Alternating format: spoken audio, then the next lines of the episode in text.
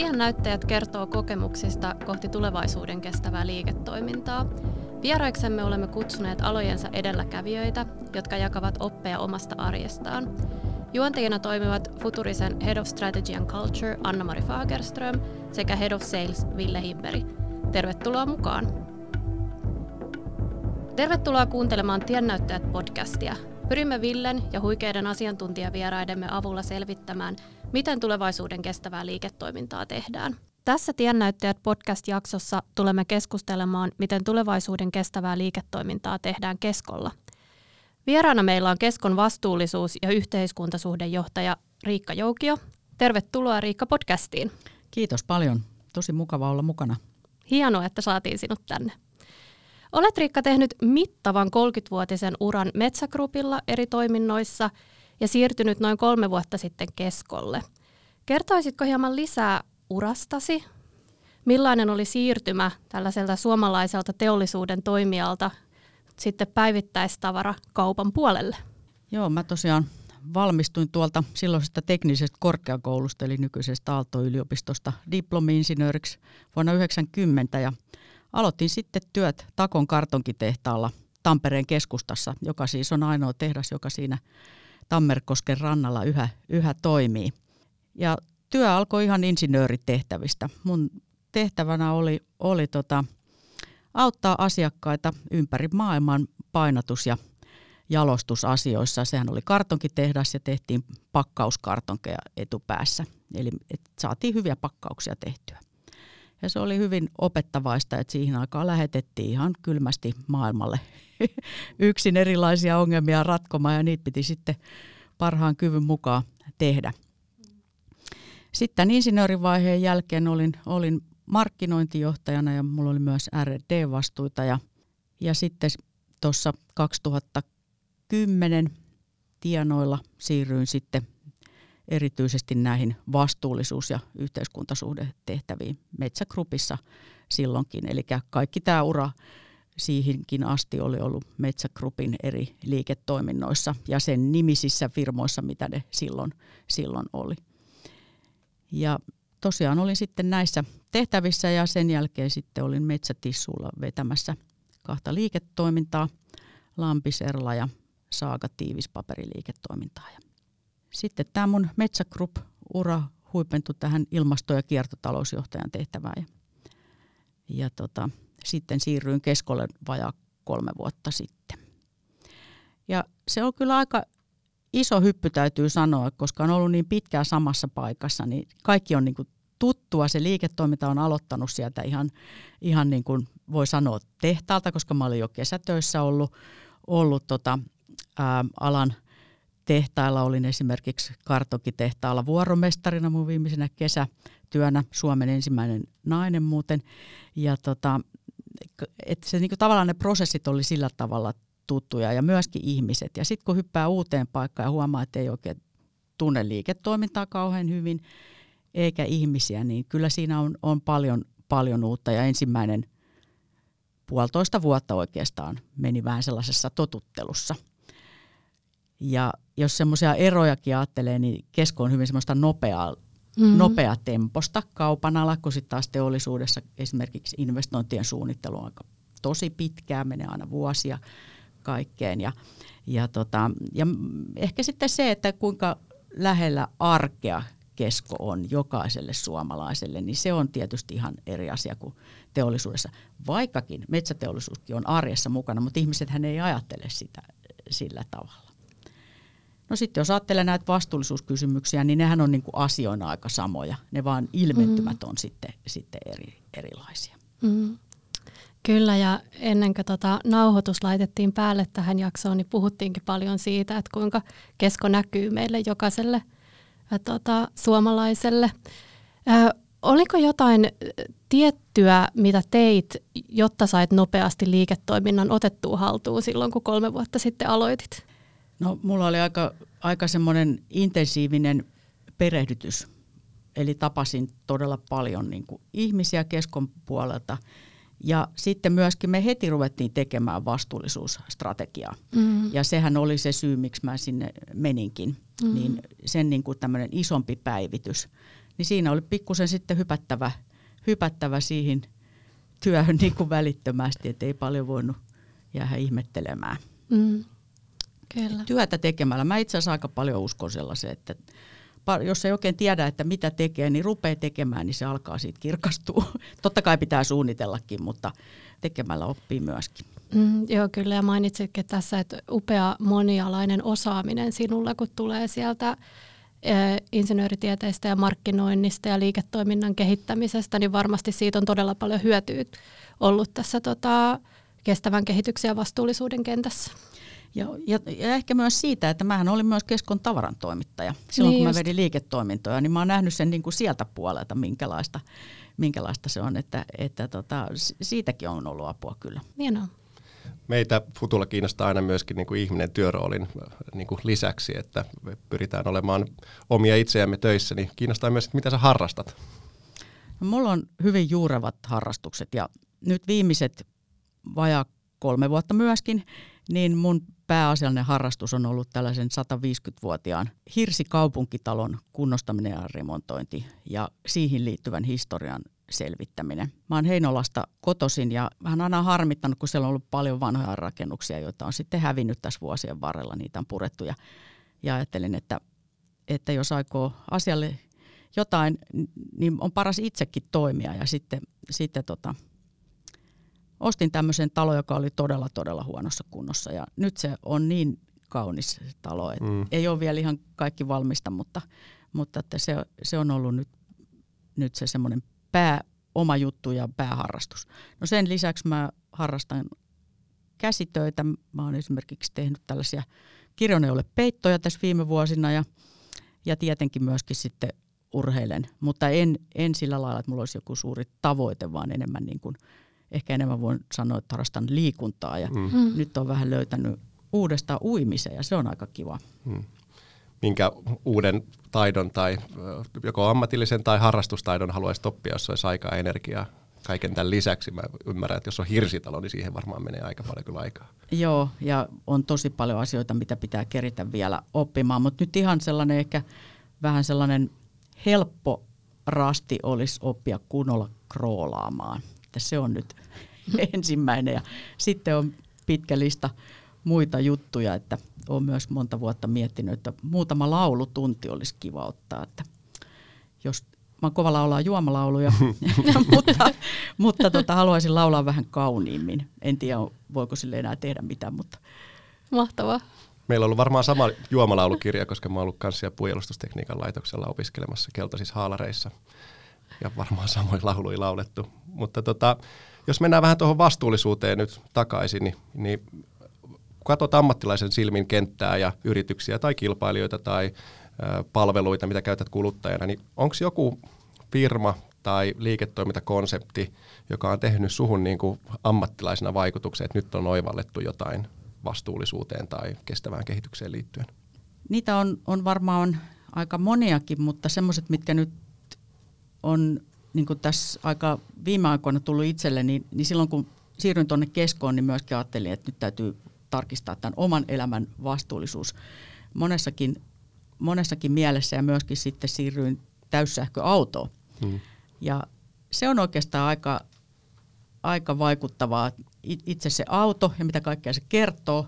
Ja sitten tietenkin tämä lataus, latausverkosto ja meillä on tietysti tämä K-lataus, jota sitten tuolla meidän kauppojen yhteydessä on, niin se on ollut aika, aika niin kuin positiivinen kokemus. Ja sitten sitten varmaan monille suomalaisille tietysti tämä viime vuonna tuli tämä sähkön hinnan kallistuminen, niin tavallaan näet, miten pystyy seuraamaan sitä mm-hmm. sähkön hintaa mm-hmm. tunneittain ja, ja myöskin sitä omaa kulutusta ja näin, niin, niin se on mun mielestä ollut todella hyvä parannus, koska aikaisemmin ei oikein voinut tietää, että mistä se lasku lopulta on niin kuin syntynyt. Mm.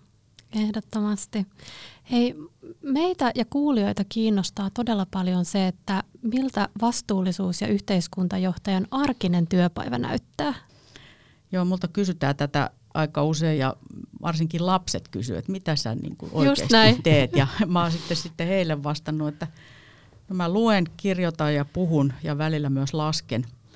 Ja, ja tota, työpäivät on aika erilaisia, että, että siihen kuuluu tietysti niin kuin keskon organisaation kanssa suunnittelua ja keskustelua, että miten jotkut asiat tehdään, että kun kesko on niin iso firma, että pitää aika kuitenkin huolellisesti mm. miettiä, että miten jotkut asiat jalkautetaan, että ne oikeasti menee järjestelmällisesti eteenpäin. Ja hyvin paljon myös niin kuin ulkoisia sidosryhmiä, että mä aika paljon käyn puhumassa ja, ja myöskin kuulun tällaisiin erilaisiin järjestö, järjestöihin tai hallituksiin ja mm. muihin. Että hyvin, hyvin tota vaihtelevat päivät, päivät on kyllä. Minkälainen niin kuin vastuullisuustiimi teillä on? Että onko sulla, joudut sä itse niin kuin huolehtia kaikesta, niin kuin olla siellä semmoinen ambassador vai onko sulla niin kuin sitten oma porukka, joka niin kuin perehtyy aina tiettyihin osa-alueeseen? Joo, on, on ehdottomasti. Että tota, meillä on, on sillä lailla organisoitu, että meillä on tässä niin kuin, ä, konsernitasolla semmoinen pieni, pieni tiimi, jossa on nimenomaan, meillä on tämä ympäristöön, ympäristö-, ilmasto- ja luontoasioihin keskittyvät ihmiset ja sitten myöskin ihmisiin liittyvät kysymykset ja sitten yhteiskuntasuhteet. Ja sitten liiketoiminnoissa on omat, mm. omat henkilöt myöskin ja me tehdään hyvin paljon yhteistyötä heidän kanssa – mutta että heidän kontolla on sitten se, että miten just tässä kyseisessä liiketoiminnassa näitä asioita tehdään ja mitä sieltä nousee. Ja ehkä tässä kohtaa voisin muistuttaa, että keskossahan on tämän päivittäistavarakaupan lisäksi myös rakentamisen ja talotekniikan toimiala, tai rakentamisen ja talotekniikan kaupan toimiala ja sitten myöskin autokauppa. Mm-hmm. Ne on aika erilaisia liiketoimintoja ja erilaisia asiakkaita, että päivittäistavarassa on kuluttajat mm-hmm. ja rakentamisessa sitten enimmäkseen yritysasiakkaita. Mm. Ja sitten kun lähtee tarkemmin tutustumaan kestävän kehityksen ja vastuullisuuden kenttään, niin, niin yllättäen alkaakin tekstit vilisemään monenlaisia lyhenteitä. Eli meillä on ESG ja CSRT ja monia muita erilaisia lyhenteitä, niin kertoisitko Riikka meille, että mitkä lyhenteet ja avainkäsitteet jokaisen ammattilaisen olisi hyvä tästä kestävän kehityksen kentästä ymmärtää? Joo, lyhennyksiä on todellakin tosiaan paljon. Tässä on paljon eri asioita ja toimijoita ja sitten on niin kuin tällaisia asioita, joita tehdään, joilla on hyvin pitkät nimet, niin sitten mm. helposti niistä käytetään näitä lyhenteitä. Ja kestävyydessä terminologiahan ei ole hirveän yksilitteistä, että ehkä, ehkä ensimmäiset tämmöiset lyhenne asiat on juuri näitä, mistä on kysymys, eli mm. ESG, mm. Environmental Social Governance, joka on siis tämmöinen viitekehys tai kehikko, miten ajatellaan koko, koko kestävää kehitystä. Ja nimenomaan tämä on sijoittajien, sijoittajien lähtökohdista. Ja sitten on ehkä tämä vähän, vähän ehkä vanhempi CSR, Corporate Social Responsibility. Mun mielestä vähän tarkoittaa aika lailla samaa asiaa vähän eri perspektiivistä. Mm, no sitten on näitä, juuri näitä, näitä tota, sijoittajia auttavia indeksejä ja reittauksia, kuten CDP tai MSCI. Ja sitten on erilaisia vaikkapa sertifikaatteja, PEFC, FSC, jotka on näitä metsäsertifiointeja ja, ja, ja monta muuta. Ja sitten jos on näitä, mitkä on niin kuin d päättyviä, niin nehän on yleensä sitten EU-lainsäädäntöä ja direktiivejä, mm. eli tämä CSRD, joka on siis tämä Corporate Sustainability Reporting Directive. Ja näitä on sitten todella, todella paljon, eikä niitä voi mitenkään kaikkea muistaakaan, ellei ole juuri tekemisissä niiden kanssa. Että mä luulisin, että olisi hyvä nyt ainakin tämä ESG nyt ihan ensimmäisenä. Mm. ja juuri tässä ajassa juuri tämä CSRD on tietenkin tämän, koska tämä raportointidirektiivi on tullut voimaan ja nyt täytyy sitten ruveta sen mukaan toimimaan. Niin. Se on ilmeisesti ensi vuonna aika iso vuosi tuolle CSRDlle, on No se on tosi iso vuosi, että me on, me keskossa ollaan nyt ihan ensimmäisessä aallossa, että meidän täytyy ruveta raportoimaan sen mukaan ensi vuoden tiedoista ja sitten raportti tulee 25 vuoden mm. alussa. Kesko on myös pärjännyt tosi hyvin äh, noilla, noilla listoilla, esimerkiksi Global 100, oliko se Sustainable Companies? Mm, most Sustainable. Most, sustain, most sustainable ja sitten oli tämä Dow Jonesin aika tuorekin ranking, mikä tuli viime viikolla, taisi tulla ulos. Ja Kesko on todennut painokkaasti, että vastuullisuus on Keskon strateginen valinta. Mitä se tarkoittaa ihan oikeasti? Mitkä osa-alueet erityisesti ja, ja miten se on integroitunut sinne strategiseen suunnitteluun? No Keskolla on tällainen kasvustrategia ihan siis koko konsernin laajuinen ja nimenomaan siinä on nämä meidän eri toimialat, joihin me keskitytään ja, ja myös sitten meillä on kolme tämmöistä kulmakiveä, joita kehittämällä me uskotaan, että meidän liiketoiminta voi hyvin ja tuodaan pystytään tuottamaan arvoa myös omistajille ja yhteiskunnalle. Ja nämä kolme kulmakiveä on asiakas, ää, asiakaskokemus, digitalisaatio ja vastuullisuus. Ja tämä on niin kuin tavallaan se, miten, miten vastuullisuus linkittyy tähän koko meidän strategiaan. Ja koska vastuullisuus on niin valtavan laaja kokonaisuus erilaisia asioita, niin sitten meillä on tällainen erillinen vastuullisuusstrategia. Ja meillä on siinä visiona, että meidän tehtävä on mahdollistaa asiakkaan vastuulliset valinnat. Me halutaan mm. tarjota niitä asiakkaalle ja toisaalta ajaa muutosta koko arvoketjussa. Ja tämä johtuu siitä, että kaupan alan toimijana meidän oman toiminnan vaikutukset on kuitenkin suhteellisen pienet, koska meillä ei ole tuotantoa. Mutta meillä on niin kuin iso merkitys sillä, että miten me niin kuin haastetaan meidän tavara- ja palvelun toimittajia ja sitten toisaalta autetaan meidän asiakkaita tekemään niitä vastuullisia valintoja. Et jos me halutaan, että meidän työllä on merkittävyyttä, niin silloin meidän pitää tähän koko arvoketjuun pystyä vaikuttamaan. Ja miten tämä sitten tehdään käytännössä, niin meillä on neljä osa-aluetta tässä meidän vastuullisuusstrategiassa, jotka vähän itse asiassa linkittyy tähän ESG, mutta näitä on neljä E3. Eli meillä on ilmasto ja luonto, eli miten me vaikutetaan, miten me pystytään niin kuin minimoimaan nämä negatiiviset vaikutukset ilmastoon ja luontoon ja toisaalta maksimoimaan sitten ne hyvät. Ja sitten toisena on arvoketju, eli miten meidän ö, esimerkiksi riskimaissa toimivat tavaran toimittajat, miten me niin kuin katsotaan, että he toimii vastuullisesti. Ja toisaalta sitten juuri tämä, että miten me autetaan asiakkaita meidän eri, eri tavoilla vaikka meidän kaupoissa tekemään niitä oikeita valintoja. Ja sitten on, on kolmantena ihmiset, nimenomaan meidän oma henkilöstö, Meillä on 45 000 ihmistä K-ryhmässä. Se on myös erittäin tärkeä alue ja siinä on nyt uutena alueena sitten tämä monimuotoisuus, inkluusio ja mukaan ottaminen. Mm. Ja sitten, sitten neljäntenä on hyvä hallinto ja siinä on esimerkiksi sitten näitä, miten palkitseminen tai miten vastuullisuus liittyy palkitsemiseen ja code of conduct ja tämän tyyppisiä asioita. Eli tämä, tällä tavalla me niin kuin rakennetaan tätä kokonaisuutta. Ja sitten myöskin huomionarvosta on se, että meillä on tämä niin kuin meidän keskotasoinen vastuullisuusstrategia, mutta sitten näillä eri toimialoilla on liiketoimintakohtaisesti tiettyjä asioita, joita juuri heille on tärkeä kehittää. Mutta se iso kehikko on sama, mutta sen alla sitten on erilaisia, erilaisia tota, painotuksia. Musta on kiinnostava, niin kuin, että varmasti sinne niin kuin downstreamiin, eli sinne kuluttajakokemukseen, niin silloin on arvoa, että on tietynlainen maine ja, ja, ja ihmiset haluavat tehdä kestäviä valintoita. Ja sitten oli kiinnostava kuulla tuosta, että työntekijöille sitten otetaan governance vai m- m- miten sä muotoilit sen, mutta se otetaan palkitsemiseen mukaan tämä vastuullisuus. Vastuullisuus, mm. niin anteeksi. Vas- niin. Mutta miten sinne upstream, sanotaan niin kuin mainitsitkin niistä tavarantoimittajat ja pitkät arvoketjut, niin totta kai sitten ollaan niin kuin, on mahdollisuus painostaa tai, tai kannustaa niitä tavarantoimittajia toimimaan vastuullisesti, jotta, jotta tota, te valitsette heidät toimittajaksi, mutta onko siellä jotain muita keinoja vaikuttaa sinne upstreamiin, varsinkin jos mennään Suomen ulkopuolelle, niin, tai ehkä kuvaa, niin kuin mikä se, minkälainen se kenttä näyttää sinne upstreamiin, sinne mm. pitkiin niin kuin arvoketjuihin Joo. katsoen. No se vähän riippuu, että mitä asiaa nyt minkä asian tiimoilta katsotaan, mutta esimerkiksi niin kuin ilmasto voisi olla aika hyvä esimerkki, kun se on mm. aika niin kuin kehittynyt aihealue kuitenkin ja meillä on hyvin vahvat sitoumukset sekä lyhyen että, että pitkän aikavälin osalta. Ja kyllä se meidän nyt niin kuin ensimmäinen, ensimmäinen tapa edistää tätä on, että me todella haastetaan meidän tavaran toimittajia, että he asettaisivat itse itselleen tämmöiset tieteeseen pohjautuvat ilmastotavoitteet. Mm koska eihän mikään yritys voi toisen yrityksen puolesta tehdä niitä asioita. Heidän pitää tehdä ne itse ja saada niin kuin tällainen ketjureaktio aikaan. Eli se, se on nyt niin kuin tämmöinen aika konkreettinen steppi.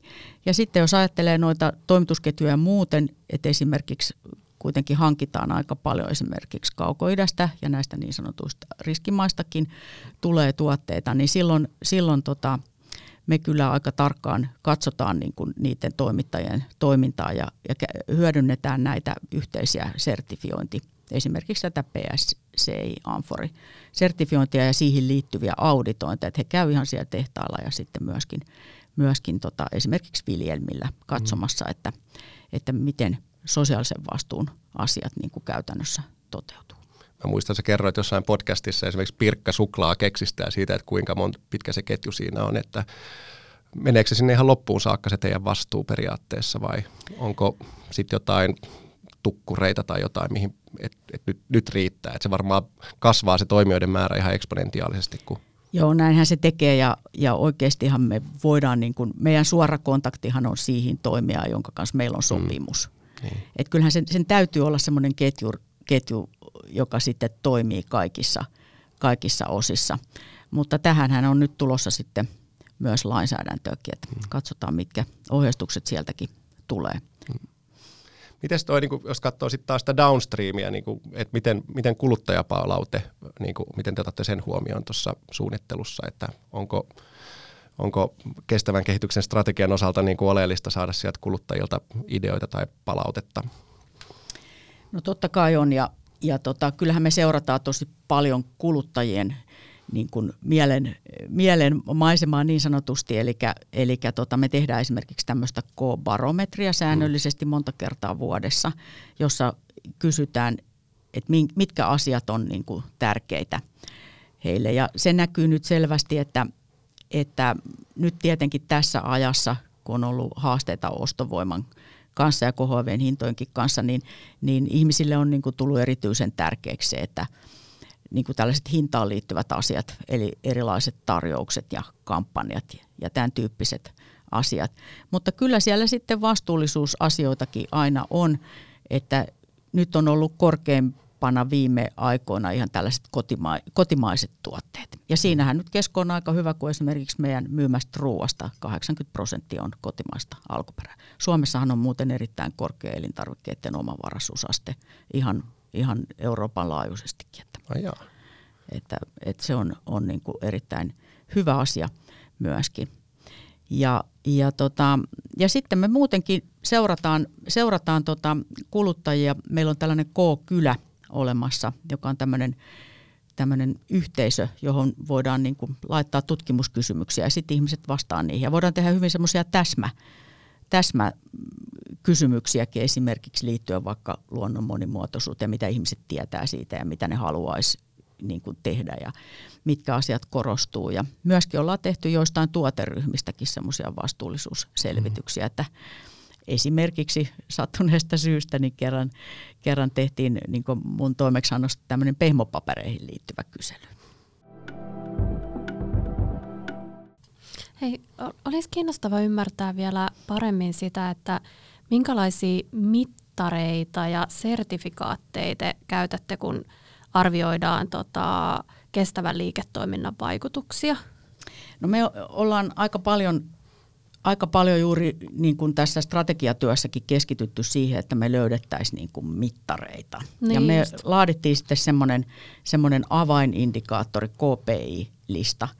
Ja ja siellä on, niin kuin, jos antaa jotain esimerkkejä, niin siellä on nimenomaan päästövähenemä vuosittain, mm. vuosittainen. Ja sitten juuri tämä, että, että kuinka suuri osa meidän ää, spendistä, niin tavaran toimittajista on asettanut itselleen tämä tieteeseen pohjautuvat ilmastotavoitteet. No joo, tota mä just mietin joo. sillä tavalla, mm. että se on niin kuin te mittaroitte sitä, että näkee jossain prosentin, että kuinka moni on päässyt siihen. Joo, Joo. Joo, ja se on siellä noin kolmannes nyt, Joo. että työtä on vielä, vielä tehtävänä, mutta se on kyllä kehittynyt koko ajan eteenpäin. Ja sitten me myöskin seurataan tällaista meidän omalaatimaa kestävien tuotteiden osuutta. Eli kestävät tuotteet on esimerkiksi sertifioituja tuotteita, kasvispohjaisia tuotteita, mm. ää, vähäpäästöisiä tuotteita ja tämän, tämän, tämän tyyppisiä. Meillä on semmoinen aika tarkka kriteeristö siihen. Me seurataan sitten näiden tuotteiden osuutta – siitä meidän koko valikoimasta. Ja sitten ihmis, ihmisiin liittyen meillä on semmoinen hyvinvointiindeksi, joka perustuu semmoiseen henkilöstökyselyyn, niin sitä myöskin. Et, että ollaan aika paljon laitettu energiaa myös tähän, että löydettäisiin niitä, niitä mittareita. Ja numeroit on joistain helpompi kuin joistain toisista asioista, niin, niin sitten saadaan. Hmm. me ollaan myös futurisella niin kuin se, mitä henkilöstölle on kerrottu tai mitä henkilöstölle näkyy, niin ollaan totta kai net zero-polulla ja tavoitteena olisi pääset, pää, vähentää 90 prosenttia hiilidioksidipäästöistä vuoteen 2040 mennessä vuoden 2022 lähtötasosta muistaakseni. Joo, näin. Se on aika kova ja kunnianhimoinen tavoite ja lähtötaso meillä on myös tämänhetkisen kartuksen mukaan ihan, ihan hyvä. Mä, mä luulen, että varmaan työmatkustaminen lienee yksi meidän isoimpia tämän tyyppisissä yrityksissä. Mutta vastasitkin tuossa niinku yhteen mun, mua kiinnostaneeseen aiheeseen, eli mitä tavallisten keskon työntekijöiden tulisi ymmärtää näistä mittareista, mutta sieltä tuli ihan hyvin noita, että tavaran toimittajilla pitää olla joku suunnitelma ja sitten oli tämä tää tota, mikä tämä oli, vastuullisuus tai työhy, hyvinvointi-indeksi. työhyvinvointi just näin. Joo, ja me ollaan kyllä paljon, paljon panostettu myös siihen, että kerrotaan asioista talon hmm. sisällä. Et meillä on tilaisuuksia liittyen tähän vastuullisuusstrategian etenemiseen ja hmm. myöskin niistä kirjoitetaan omiin kanaviin ja, ja, ja yritetään niin kuin tehdä sitä lähelle ihmistä. Ja myöskin tämän vuoden aikana saatiin valmiiksi tämmöinen vastuullisuuskoulutus, joka hmm. tarkoituksena, että kaikki, kaikki keskolaiset ja myös K-ryhmäläiset voi, voi sen suorittaa tämmöinen verkkokoulutus. Hmm.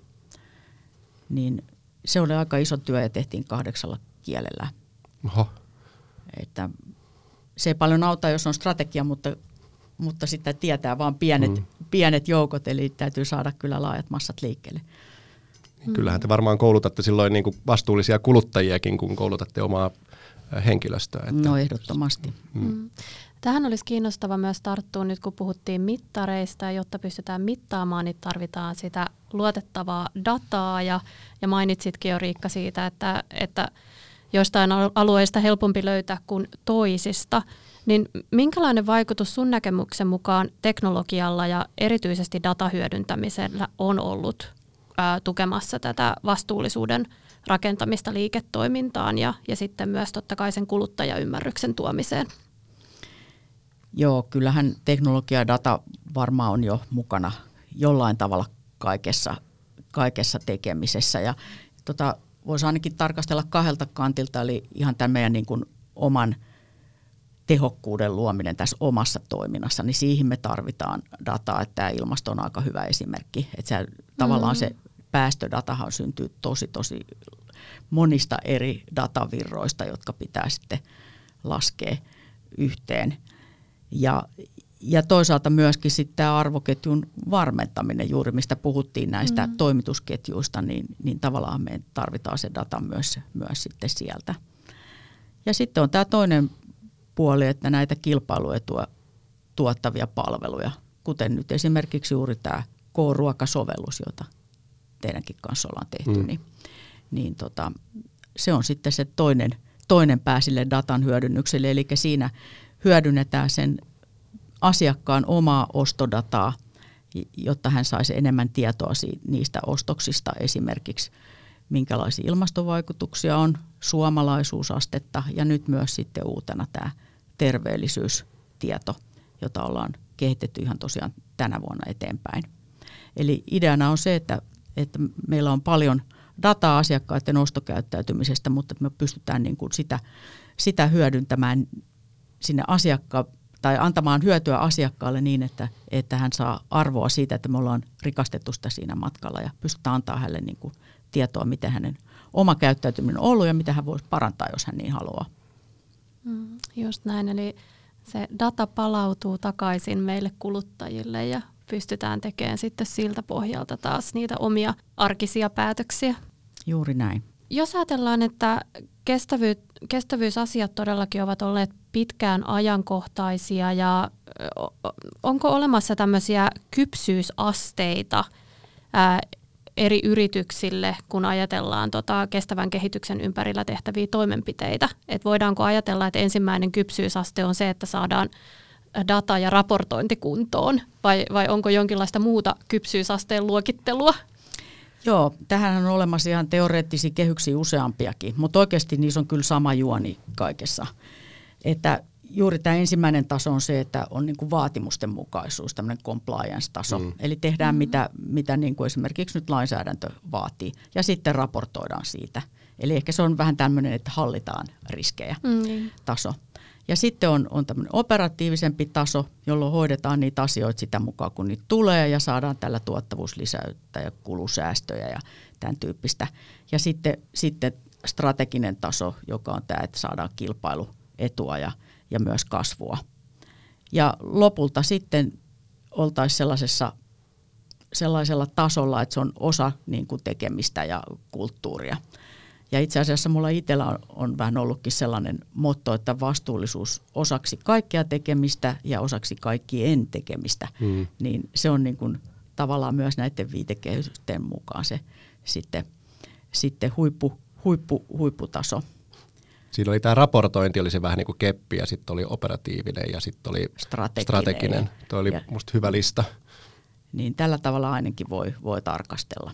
Mä, mun on pakko vähän poikkea käsikirjoitusta, mä kysyn tähän väliin se, että mistä sen arvaa, niin kuin, mistä ulkopuolinen voi tietää, että onko se oikeasti osa sitä strategiaa yrityksellä. Te olette sen verran näkyvä, että ihmiset voi käydä teidän kaupoissa ja näkee, että mitä siellä on myynnissä ja minkälaisia keräyspisteitä, mutta mua itse ehkä huolettaa se, että mistä yritykset tietää, että se on oikeasti strateginen niin kuin, tai, tai se on osa strategiaa, eikä vaan, että on palkattu maailman kalleimmat konsultit tekee ne raportit kuntoon. Niin.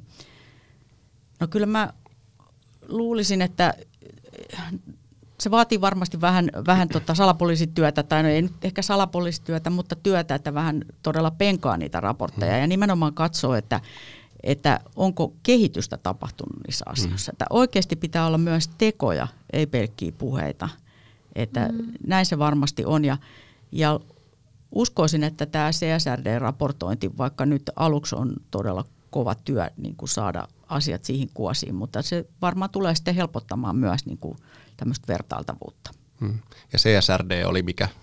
No se on juuri tämä Corporate Sustainability hmm. Reporting Directive, jonka... Ja kun tulee EUlta, koska se, se on nimenomaan EU-direktiivi, ju, just näin. Hmm, ja ja tota, pakottaa niin kuin tietyn kokoiset yritykset vastuullisuus raportoimaan tietyn, tietyn tota, sapluunan mukaan.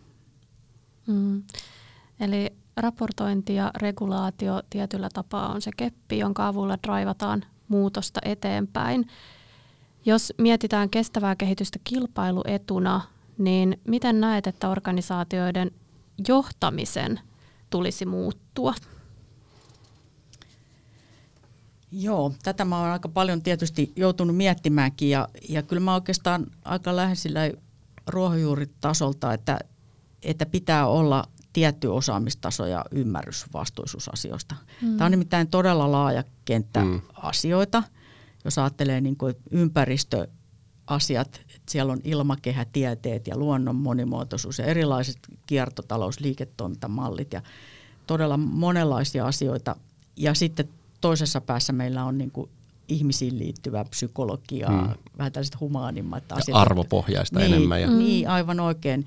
Ja, ja myöskin semmoiset, ne ei ole niin jäsentyneitä hmm. kuin nämä luonnontieteisiin hmm. pohjautuvat ehkä ainakin tällä hetkellä on. Eli tietty niin kuin ymmärrys pitää, pitää olla ja jokaisen pitää niin kuin miettiä, että mitä se mun työssä tarkoittaa.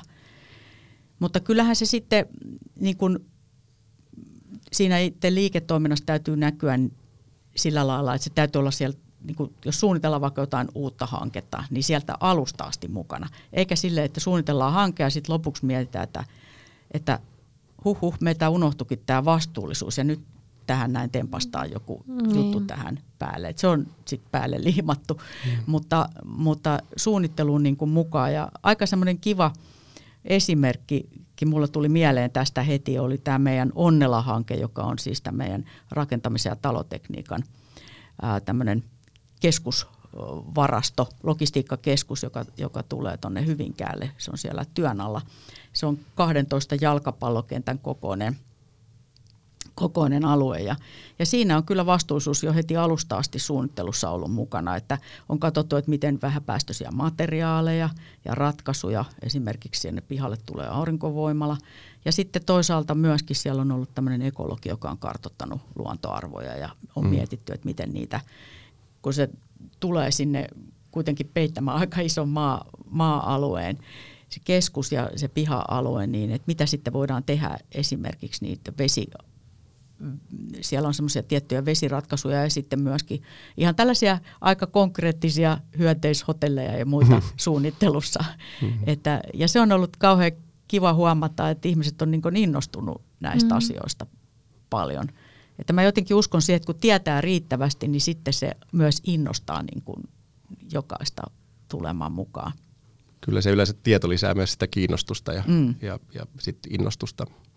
Mutta tuossa tulee mieleen, että jos ajattelee, että ES ja G on hyvin erilaisia kokonaisuuksia, niin kuin sä mainitsitkin, että osa on insinööritieteitä tai luonnontieteitä ja osassa on sitten vähän niin kuin, vähän, vähän niin kuin kauppakorkeamaista juttua tai mennään jopa niin kuin yhteiskunnallisissa asioissa ehkä arvopohjaisuuteen, niin onko tosi vaikea, että miten sä pystyt kaikkea, kaikkea tätä mm. pitää päässäsi ja opetella viimeisimpiä asioita. Totta kai varmaan on hyvä tiimi ympärillä, mutta, mutta tota, miten sä pidät itsesi niin kuin ajan tasalla mm. kaikista? Mm. Joo, no se tämä työn ehkä vähän sellainen suola onkin ja, ja tietenkin se avajuttu on juuri, että meillä on joka asia joku, joka tietää sen, sen niin kuin juurta jaksain, mm. että mm. kyllä se tiimi on, on tosi tärkeä ja kollegat ylipäänsä – tässä näin. Ja ehkä nyt ihan sitten henkilökohtaisesti, niin totta kai nämä niin ympäristöön liittyvät asiat on silleen luontevimpia, koska mm. ne, nehän on jo vähän semmoisia, mitä on opiskeltukin, kun mä oon paljon tehnyt ihan metsä, metsässäkin työtä, niin esimerkiksi luonnon monimuotoisuus on nyt ollut jo iät ajat niin kuin aihepiirinä siellä.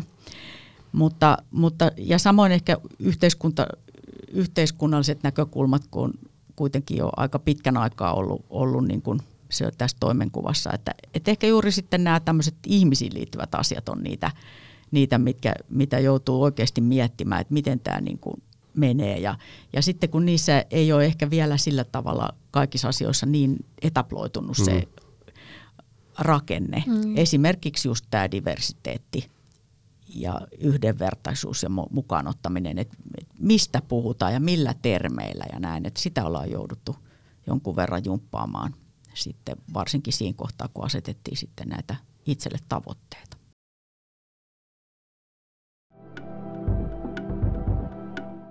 Jos katsotaan tulevaisuuteen, niin olisi todella kiinnostava kuulla, että minkälaisia innovaatioita Kesko suunnittelee kestävyyden edistämiseksi, jos on jotain sellaista, mitä tässä podcastissa voit paljastaa.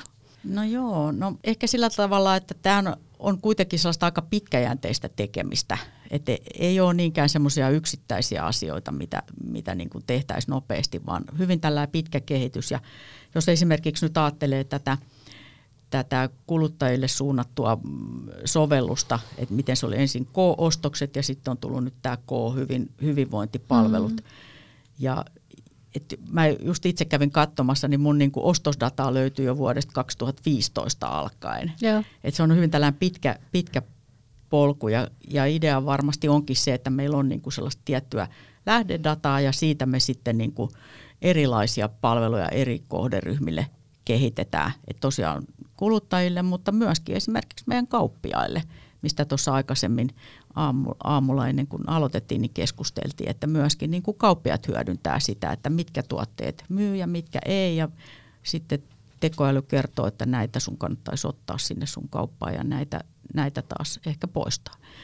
Että, että kyllä tä, tätä polkua varmaan, varmaan jatketaan. Ja, ja, ja tota, sitten toinen, mitä mä ajattelin, niin on tällaiset niin kuin erilaiset kiertotalouteen liittyvät ratkaisut. Että mä kyllä uskon kuitenkin siihen, että kiertotalouden täytyy edistyä, edistyä tässä maailmassa, maailmassa että, että erilaisia niin kuin ratkaisuja, miten tätä pystytään niin kuin tuomaan liiketoiminnaksi, niin näitä mä haluaisin myös nähdä. On, onko se mm. niin kuin, että City Marketissa on käytettyjä vaatteita vai mitä se voisi keskon tapauksessa Mä en osaa oikein sanoa, mitä se nyt voisi olla, mutta meillähän esimerkiksi nyt jo on tällaisia, että me niin kuin semmoisista tietyistä vaikka vihanneksista ja juureksista – jo, jotka on meidän varastolla, niin kuin, että ne on vielä ihan hyviä, mutta ne ei ole enää välttämättä niin hyvän näköisiä, että niitä voisi myydä, niin niistä tehdään kumppaneiden kanssa sitten tuotteita, keittoja hmm. esimerkiksi. Tähän, tänä vuonna valittiin Suomen vastuullisimmaksi tuotteeksi tämä hyviskeitto. Niin tämän tyyppisiä on, mutta, mutta että varmasti sieltä löytyy vielä monenlaisia liiketoimintamalleja, joita, joita täytyy, täytyy pohtia ja kehittää. Mm, joo, todella kiinnostava kenttä. Meillä on myös jokaisessa jaksossa random kysymys Villeltä, joka valvottaa häntä öisin, niin mielenkiinnolla odotan, mikä se on tässä jaksossa. No lapset rupeaa huutaa tai toinen heistä jossain vaiheessa yleensä kolmen neljän välillä ja sitten mä en saa unta ja sitten mä mietin näitä asioita. Ja nyt mä oon viime aikoina miettinyt tätä, että, että jos mä haluan olla vastuullinen yksityissijoittaja ja mietin, että nappaan sieltä jonkun rahaston, missä on, puhutaan vastuullisuudesta tai ESGstä ja mitkä yritykset ovat niin kuin mahdollisesti, mahdollisesti jopa niin kuin, ympäristövalinnoiltaan sellaisia, mitkä vastaa mun arvoja. Mutta niitä on ihan hirveästi niitä kaikkeja kriteeristöjä että tuntuu tosi vaikealta valita, että joskus katsoo, että siellä rahastolistalla on semmoisia yrityksiä, että sieltä saattaa olla jopa niin kuin ihan fossiilisten niin kuin polttoaineiden toimittajia. Että mikä on, onko jotain etaploituneita indeksejä tai listoja, me puhuttiin Dow Jonesista ja tästä uh, 100-listasta, niin mihin voisi luottaa niin kuin peruskarvalakkikansa? No se on totta, että näitä rahastoja on vähintäänkin kymmeniä mm. tuhansia mm. maailmassa, ellei, ellei enemmänkin. Ja, ja tota, niillä on kaikilla omat säännöt, että niihin pitäisi sitten tutustua aika, aika tota, huolella ennen kuin, ennen kuin niihin sijoittaa. Mutta me, me ollaan kyllä nimenomaan ajateltu, että nämä tietyt indeksit on, on niitä tärkeitä ja meidän niin kyselyissä sijoittajille on kaksi korostunut näistä. Ja toinen on tämä Dow Jones Sustainability mm. Indices ja sitten on tämä MSCI. Ja niin ne on myös usein näiden rahastojen niin kuin ehdoissa mukana. Ja esimerkiksi tämä Dow Jones Sustainability Indices on erittäin laaja ja erittäin tiukka kysely. Että se on meilläkin, siis niitä kysymyksiä on niin kuin satoja sivuja ja se vie aika paljon työaikaa myöskin. Ja esimerkiksi tänä vuonna niin vain neljä suomalaista yritystä oli mukana täällä World-listalla. Siinä on mm. tällaisia erilaisia listoja, joista tämä World Index on niin kuin ehkä se semmoinen – tavallaan kattavin niin kuin isoille yrityksille maailmassa. Ja Kesko oli paras sektorillaan. Kesko oli Euroopan paras tässä omalla sektorillaan ja maailmanlistalla neljäs. Wow. Et me oltiin kah- kahdessa indeksissä World ja Europe. Ilmeisesti ihan hyvää työtä tehty tiimin kanssa. Kyllä, ja nämä kyllä kirittää meitä tekemään, mm. koska ne, nehän ei ole koskaan samat kysymykset pelkästään. Sinne tulee aina uusia aiheita ja, ja tota, myöskin ne aina sitten kiristää sitä ruuvia, kuinka paljon pisteitä mistäkin saa, kun asia kehittyy ja pystyy vaatimaan enemmän. Et kyllä nämä on, nämä on hyviä, hyviä seurattavia. Hmm. Mitkä on mielenkiintoisemmat opit keskolta, mitä, mitä haluaisit jakaa kuulijoille? No aika moniakin oppeja tietysti on, mutta ehkä semmoinen ihan ehkä vähän kliseinenkin perusjuttu, mutta että tällä jos ajattelee tätä vastuullisuutta, että jos niin kuin johto on sitoutunut ja puhuu asian puolesta, niin se on ihan valtava se voima, mikä sitten saadaan, kun ihmiset lähtee mukaan siihen ja mm. haluaa olla, haluaa olla niin kuin mukana siinä vastuullisuustyössä. Niin se on, se on ollut niin kuin yksi, yksi semmoinen aika tosi myönteinen, myönteinen oppi. Ja sitten ihan tämä, että tämmöinen yritys, joka on niin lähellä ihmisten arkea ja joka päivä ja kaikki niin kuin ikään kuin tuntee keskon, niin se on hirmu kiinnostavaa.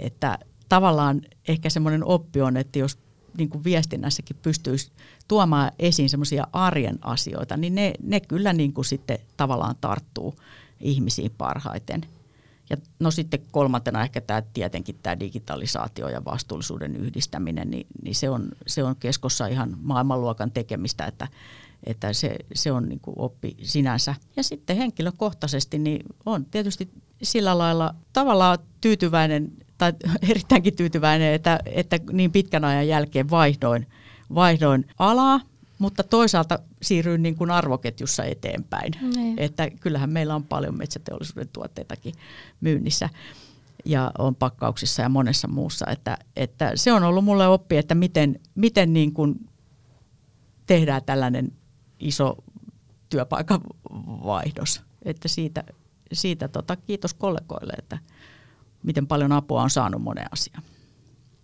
Hienoa.